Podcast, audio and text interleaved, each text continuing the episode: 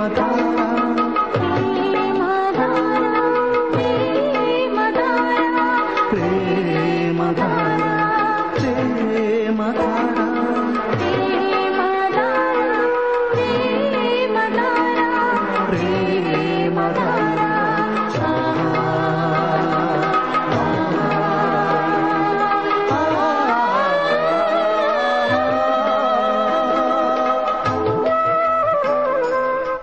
ప్రేమధార. ప్రేమ ధార బైబిల్ అధ్యయన పాఠశాల. శ్రోతలకు స్వాగతం.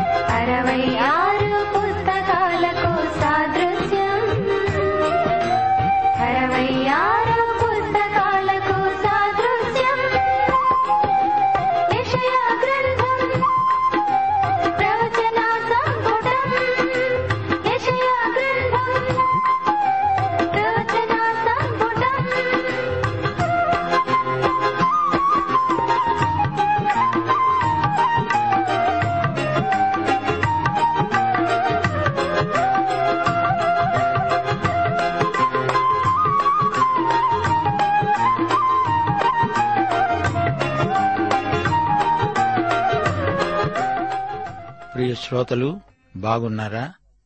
కుటుంబంలో అందరూ క్షేమంగా ఉన్నారా? అనుదినము క్రీస్తునందు ఆనందిస్తున్నారా?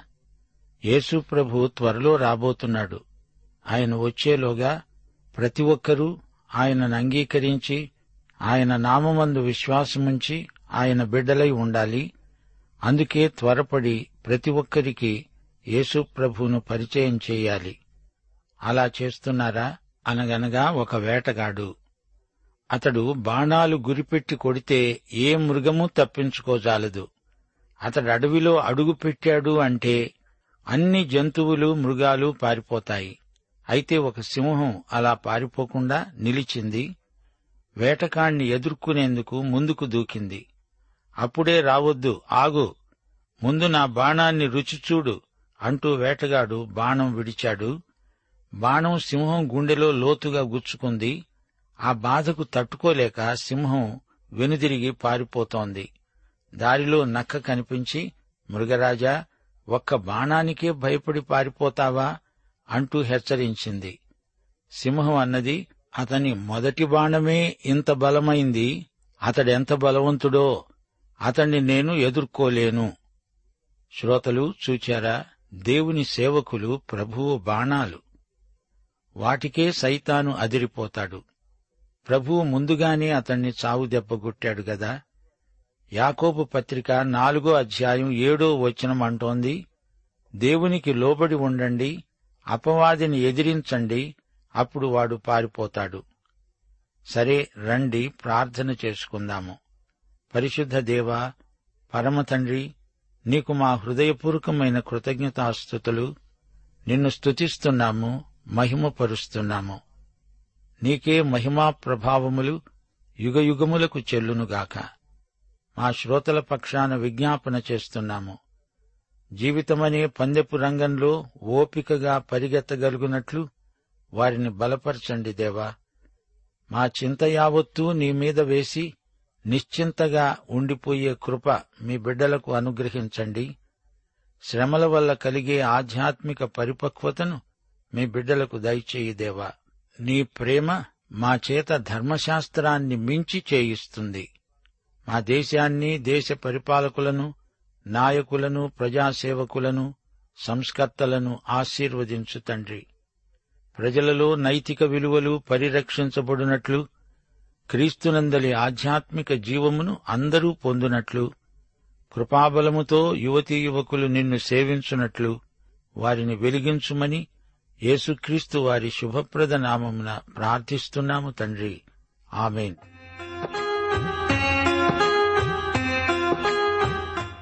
ప్రియ సోదరి సోదరులారా ఈరోజు మనం యషయా గ్రంథం పదకొండో అధ్యాయంతో పాఠం ఆరంభిస్తున్నాము. ఈ అధ్యాయం మొదటి పది వచనాల్లో యేసు పరిపాలనను గురించిన వర్ణనాత్మక ప్రవచనం ఉన్నది. ఎత్తైన చెట్లు నరకబడతాయి బలవంతుడైన ఒకని చేత లెబానోను కూలిపోతుంది అని చెప్పి ఇక్కడ యశ్రయి మొద్దును గురించి ఈ అధ్యాయం ప్రారంభిస్తున్నాడు ప్రవక్త. మొదటి వచనం యశ్రయి మొద్దు నుండి చిగురు పుడుతుంది దాని వేరుల నుండి అంకురము ఎదిగి ఫలిస్తుంది. ఈ అంకురములో నుండి బ్రహ్మాండమైన రాజ్యం పుట్టుకొస్తుంది. ఆ వేరు అంకురం యేసుక్రీస్తే. దావీదు సింహాసనముంది దావీదుదేముంది. అతడు మానవ మాత్రుడే. దావీదు కుమారుడైన యేసు దావీదు కంటే శ్రేష్ఠుడు. ఆయనే మెస్సియా. ఆయన రాజ్యం శాశ్వతమైనది. అన్ని రాజ్యాలకు పైగా ఆయన రాజ్యం నిలిచి ఉంటుంది. ఆయన రాజులకు రాజు ప్రభువులకు ప్రభు. ఆయన భూమిపై సమాధానం నెలకొల్పుతాడు. ఆయన మహిమ ఈ భూమిని నింపుతుంది. నీ రాజ్యము వచ్చునుగాక అని ప్రతి విశ్వాసి ప్రార్థించాలి. వివరాలు వినండి. యహోవా ఆత్మ జ్ఞాన వివేకములకు ఆధారమైన ఆత్మ ఆలోచన బలములకు ఆధారమైన ఆత్మ తెలివిని యహోవా ఎడల భయభక్తులను పుట్టించే ఆత్మ అతని మీద నిలుస్తుంది. యహోవా భయము అతనికి ఇంపైన సువాసనగా ఉంటుంది. కంటి చూపును బట్టి అతడు తీర్చడు. తాను విన్నదానిని బట్టి విమర్శ చెయ్యడు నీతిని బట్టి బీదలకు తీర్పు తీరుస్తాడు. భూనివాసులలో దీనులైన వారికి యథార్థముగా విమర్శ చేస్తాడు. తన వాగ్దండము చేత లోకాన్ని కొడతాడు. తన పెదవుల ఊపిరి చేత దుష్టులను చంపుతాడు. అతని నడుమునకు నీతి అతని తుంట్లకు సత్యము నడికట్టుగా ఉంటాయి. తోడేలు గొర్రెపిల్ల వద్ద వాసం చేస్తుంది చిరుతపులి మేకపిల్ల వద్ద పడుకుంటుంది. దూడ కొదమసింహము పెంచబడిన కోడే కూడుకొనగా బాలుడు వాటిని తోలుతాడు.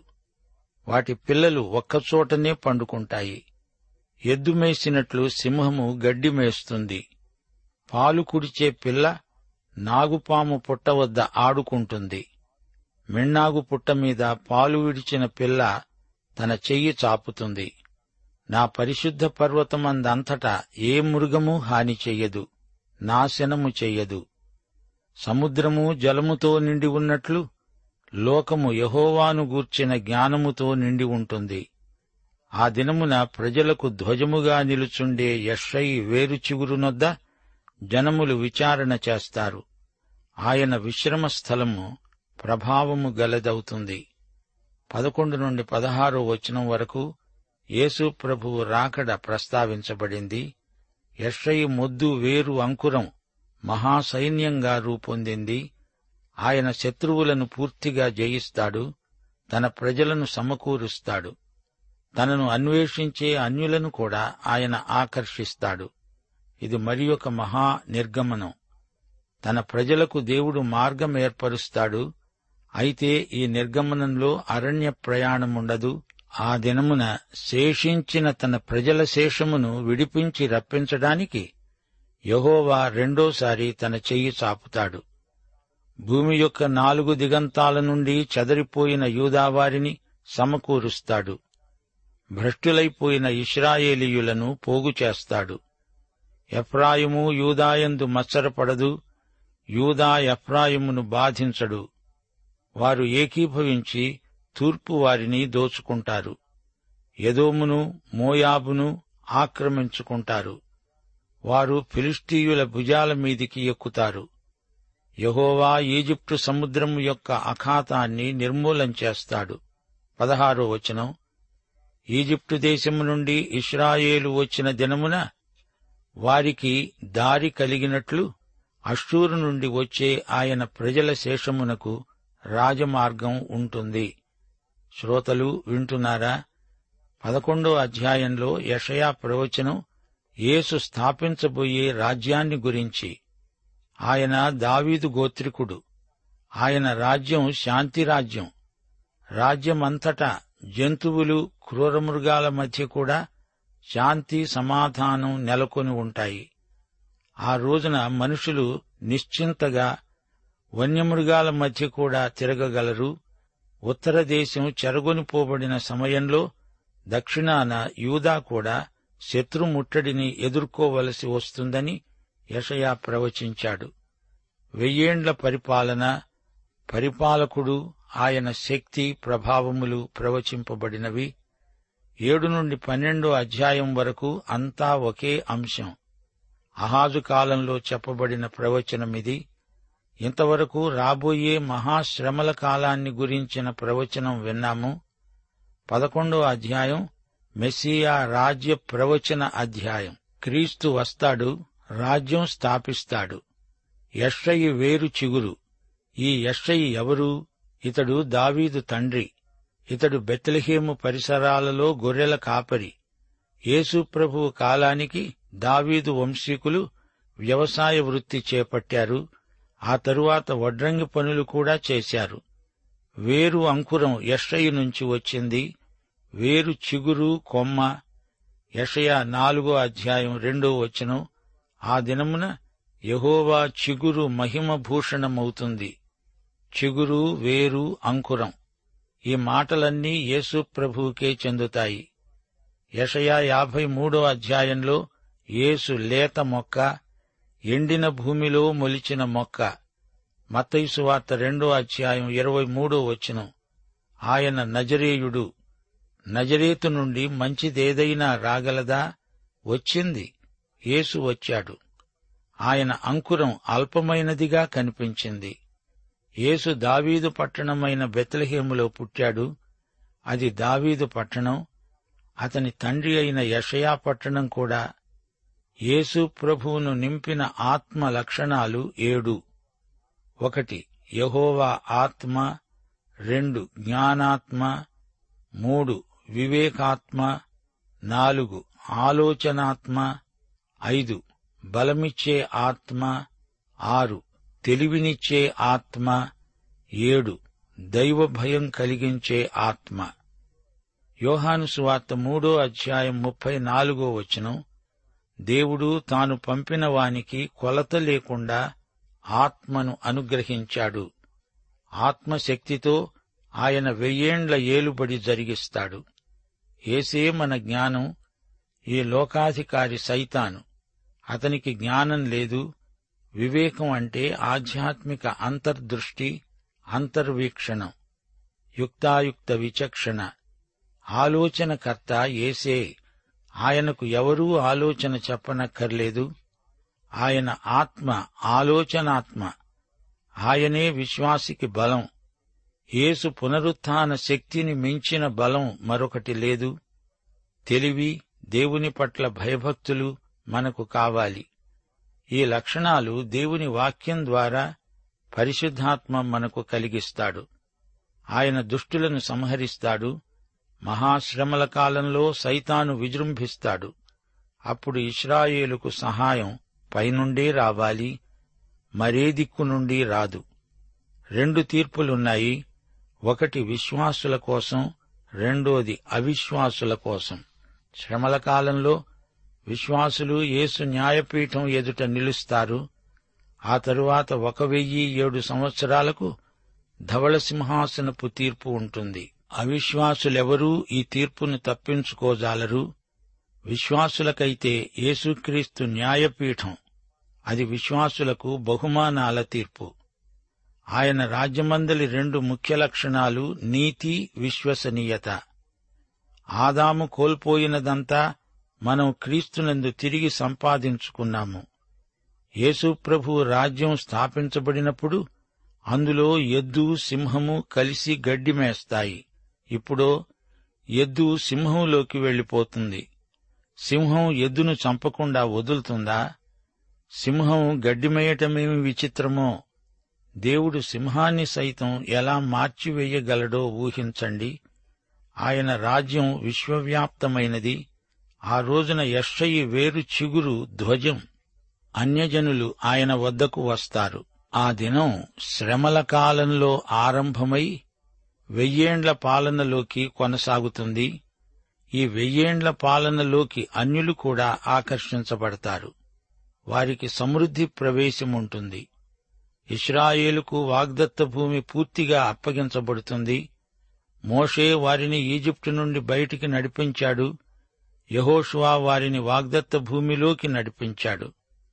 ఆ దినమున ఆయన ప్రజలకు ధ్వజం. ఆ ధ్వజం యేసుక్రీస్తే. అప్పుడు సాత్వికుడైన యేసు యొక్క ప్రజలు భూమిని స్వతంత్రించుకుంటారు. అషూరు నుండి వచ్చే ప్రజలకు రాజమార్గం ఏర్పడుతుంది. అషూరు నుండి పాలస్తీనా మీదుగా ఈజిప్టుకు రాజమార్గం. ప్రియ శ్రోతలు ఇప్పుడు మనం పన్నెండో అధ్యాయానికి వచ్చాము. ఈ అధ్యాయంలో ఆరు వచనాలు మాత్రమే ఉన్నాయి. ఆ దినమున మీరు ఇలా అంటారు. యహోవా నీవు నా మీద కోప్పడ్డావు. నీ కోపం చల్లారింది. నిన్ను స్తుతిస్తున్నాను. నీవు నన్ను ఆదరించి ఉన్నావు. ఇదిగో నా రక్షణకు ఆధారభూతుడైన దేవుడు. నేను భయపడక ఆయననే నమ్ముకున్నాను. యహోవా యహోవాయే నాకు బలం. ఆయనే నా కీర్తనకు ఆస్పదం. ఆయన నాకు రక్షణాధారమయ్యాడు. కావున మీరు ఆనందించి రక్షణాధారములైన బావులలో నుండి నీళ్ళు చేదుకుంటారు. ఆ దినాన మీరు ఇలా అంటారు యహోవాను స్థుతించండి ఆయన నామమును ప్రకటించండి జనములలో ఆయన క్రియలను ప్రచురం చేయండి ఆయన నామము ఘనమైనదని జ్ఞాపకానికి తెచ్చుకోండి. యహోవాను గూర్చి కీర్తన పాడండి ఆయన తన మహాత్యమును వెల్లడి చేశాడు. భూమియందంతటా ఇది తెలియబడుతుంది. సియోను నివాసి ఉత్సాహధ్వని బిగ్గరగా చెయ్యి నీ మధ్య ఉన్న ఇస్రాయేలు యొక్క పరిశుద్ధ దేవుడు ఘనుడై ఉన్నాడు. శ్రోతలు వింటున్నారా? ఈ కీర్తన అంతా ఆనందమే ఉల్లాసమే ఆరాధించే ప్రజలకు ఎంతో ఆనందం. ఉత్సాహశక్తి వారిలో ఉరకలు వేస్తోంది. ఇది దేవుడు అనుగ్రహించిన రక్షణ. తమను తిరిగి వాగ్దత్త భూమికి తెచ్చినందుకు దేవునికి వారెంతో కృతజ్ఞులు. జాతులన్నిటి ఎదట వారికి గొప్ప సాక్ష్యమున్నది. నిర్గమకాండం పదిహేనో అధ్యాయం రెండో వచనం కీర్తనలు నూట పద్దెనిమిది వచనం పద్నాలుగు. ఈ సందర్భంలో మనం జ్ఞాపకం చేసుకోవలసిన వచనాలు. యహోవాయే నా బలం నా గానం. ఆయనే నాకు రక్షణ అయ్యాడు. ఆయన నా దేవుడు ఆయనను వర్ణిస్తాను. ఆయన నా పితరుల దేవుడు ఆయన మహిమను స్తుతిస్తాను. యహోవా నా దుర్గము నా గానము ఆయన నాకు రక్షణాధారమయ్యాడు. శ్రోతలు ఈ కీర్తన మనందరి స్తుతిపాఠం ప్రార్థన. ఈ పాట వెయ్యేండ్ల పరిపాలనా కాలంలో దేవుని ప్రజలు గళమెత్తి పాడతారు. అది దేవుని రాజ్యయుగం. ఏడో అధ్యాయంతో మొదలైన ప్రవచనాలు పన్నెండో అధ్యాయంతో ముగింపునకు వచ్చాయి.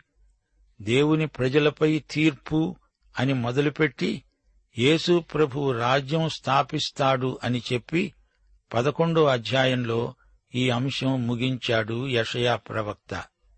ఇప్పుడు ఈ పన్నెండో అధ్యాయంలో అందరూ ఆయనను గురించి గానం చేస్తున్నారు. శ్రమలు గతించాయి. ఇస్రాయేలు వెయ్యేండ్ల రాజ్యయుగంలో ప్రవేశించారు. వీరిప్పుడు దేవుని పరిశుద్ధాలయంలో చేరి గాన ప్రతిగానాలు చేస్తున్నారు. ఇది విలాపాల గోడ కాదు పరిశుద్ధ దేవాలయం.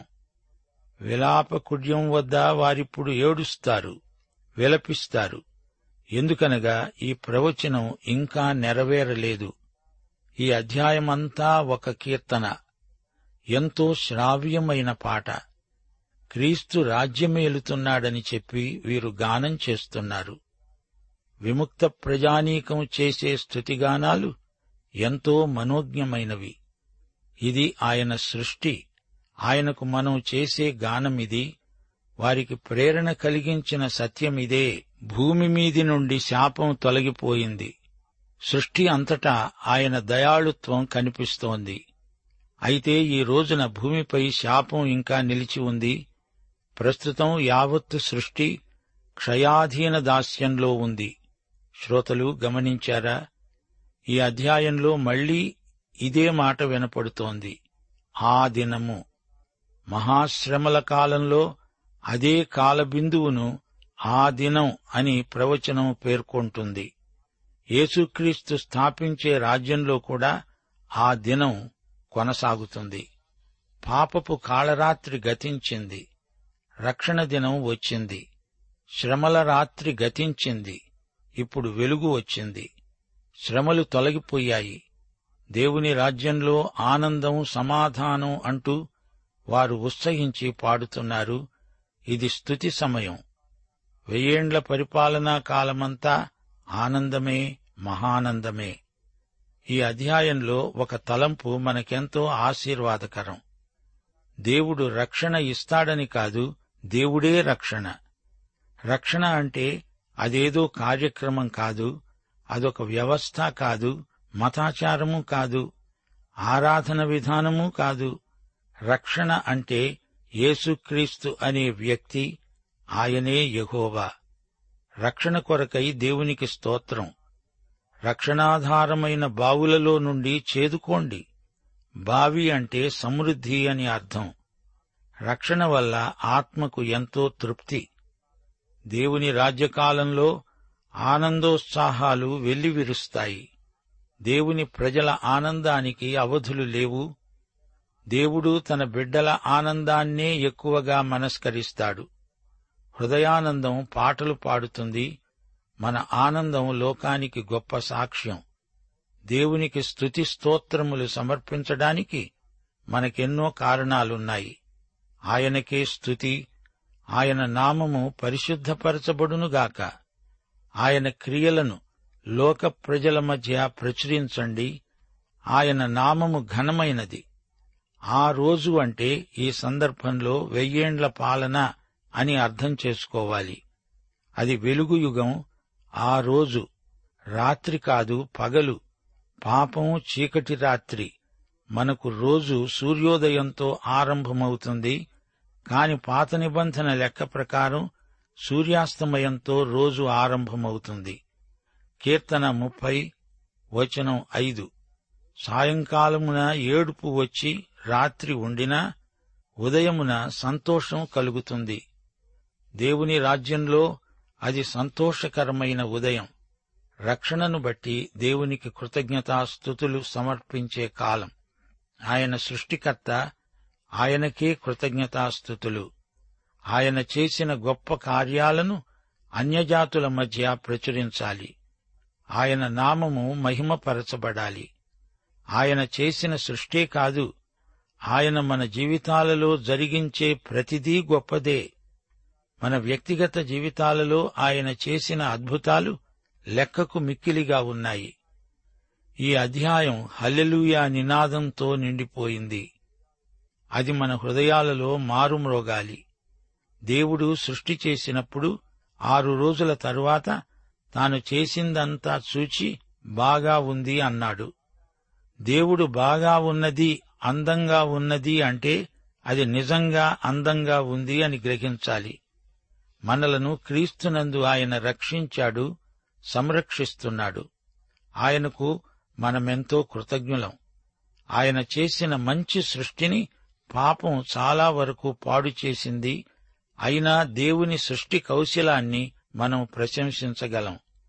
అయితే ఈ భూమి మీద నిలిచి ఉన్న ఈ శాపం తొలగిపోయినప్పుడు ఇది ఎంత అందంగా ఉంటుందో మనం ఊహించగలమా?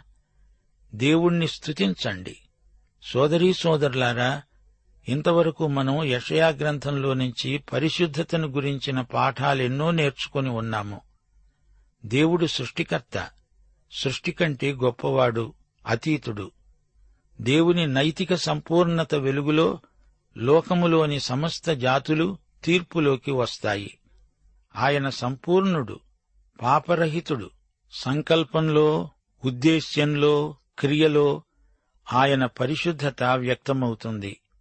ఆయన తీర్పు ప్రేమ కనికరం వీటన్నిటిలో దేవుని పరిశుద్ధ సంకల్పం తేటగా కనపడుతుంది. ఆయన కనికరం చాలా గొప్పది. మన పరిశుద్ధతకు గీటురాయి దేవుని పరిశుద్ధతే.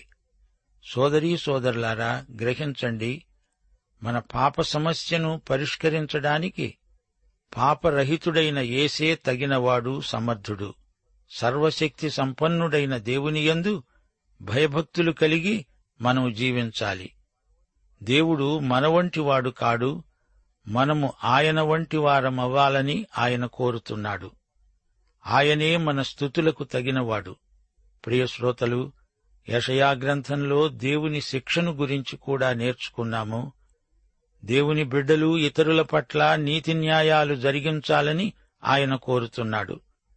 ఇస్రాయేలును యూదాను ఇతర జాతులను దేవుడు శిక్షించబోతున్నట్లు తెలియజేయబడింది.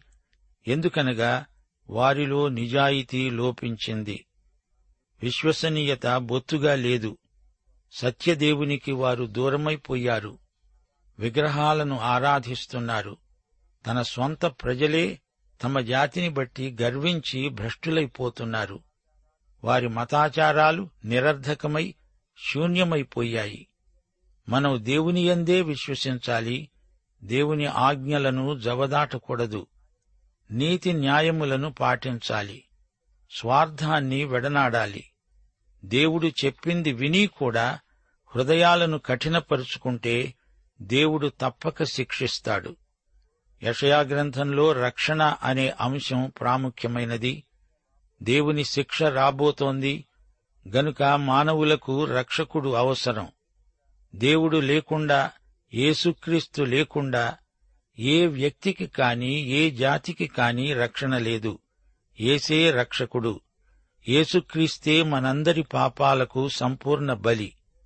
పూర్తి విమోచన క్రయం ఏసే ఈ సత్యం యషయా గ్రంథంలో ప్రవచించబడింది. ఈ గ్రంథంలో ఈ రక్షణ వృత్తాంతం సవివరంగా బోధించబడింది.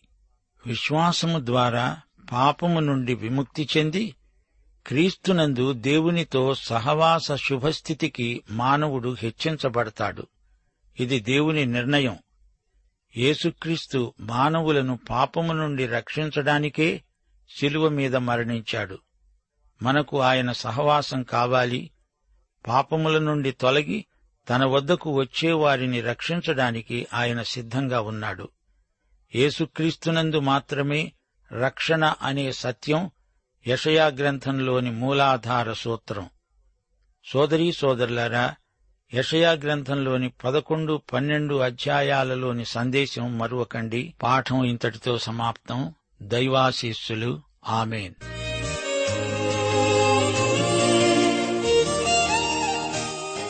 ప్రేమధార బైబిల్ అధ్యయన కార్యక్రమంలో మీరింతవరకు ఏషియా గ్రంథ వర్తమానాలు వింటూ ఉన్నారు. ఈ గ్రంథ ధ్యానాలు మీ అనుదిన ఆత్మీయ జీవితాన్ని మరింత శక్తితో ధైర్యంతో సహనంతో కొనసాగించడానికి సహాయపడగలవని భావిస్తున్నాం. ప్రస్తుతం మీరు వింటున్న ఏషియా గ్రంథ ధ్యానాలపై గొప్ప రక్షణ అనే పుస్తకాన్ని సిద్ధం చేస్తున్నాం.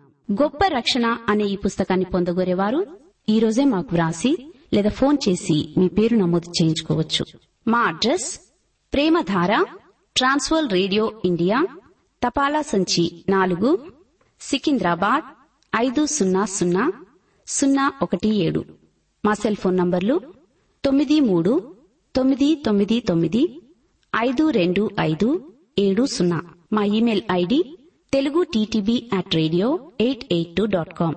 మంచి లేని నన్ను మంచిగా ప్రేమించి నీ ఇంటికి చేర్చితివి నాడయ్యా మంచి లేని నన్ను మంచిగా ప్రేమించి నీ ఇంటికి చేర్చితివి నాడయ్యా జ్ఞానము ఐశ్వర్యమును ఇచ్చితివయ్యా. మనిషిగా నిలిపితివి మనుగడనిచ్చి జ్ఞానము ఐశ్వర్యమును ఇచ్చితివయ్యా. మనిషిగా నిలిపితివి మనుగడనిచ్చి. నేను ప్రేమించకయే నన్ను ప్రేమించితివి. నా మంచి కపరి నీవయ్యా. నేను ప్రేమించకయే నన్ను ప్రేమించితివి. నా మంచి కాపరి నీవయ్యా. ఏసయ్యా ఏసయ్యా మంచి ఏసయ్యా ఏసయ్యా ఏసయ్యా నా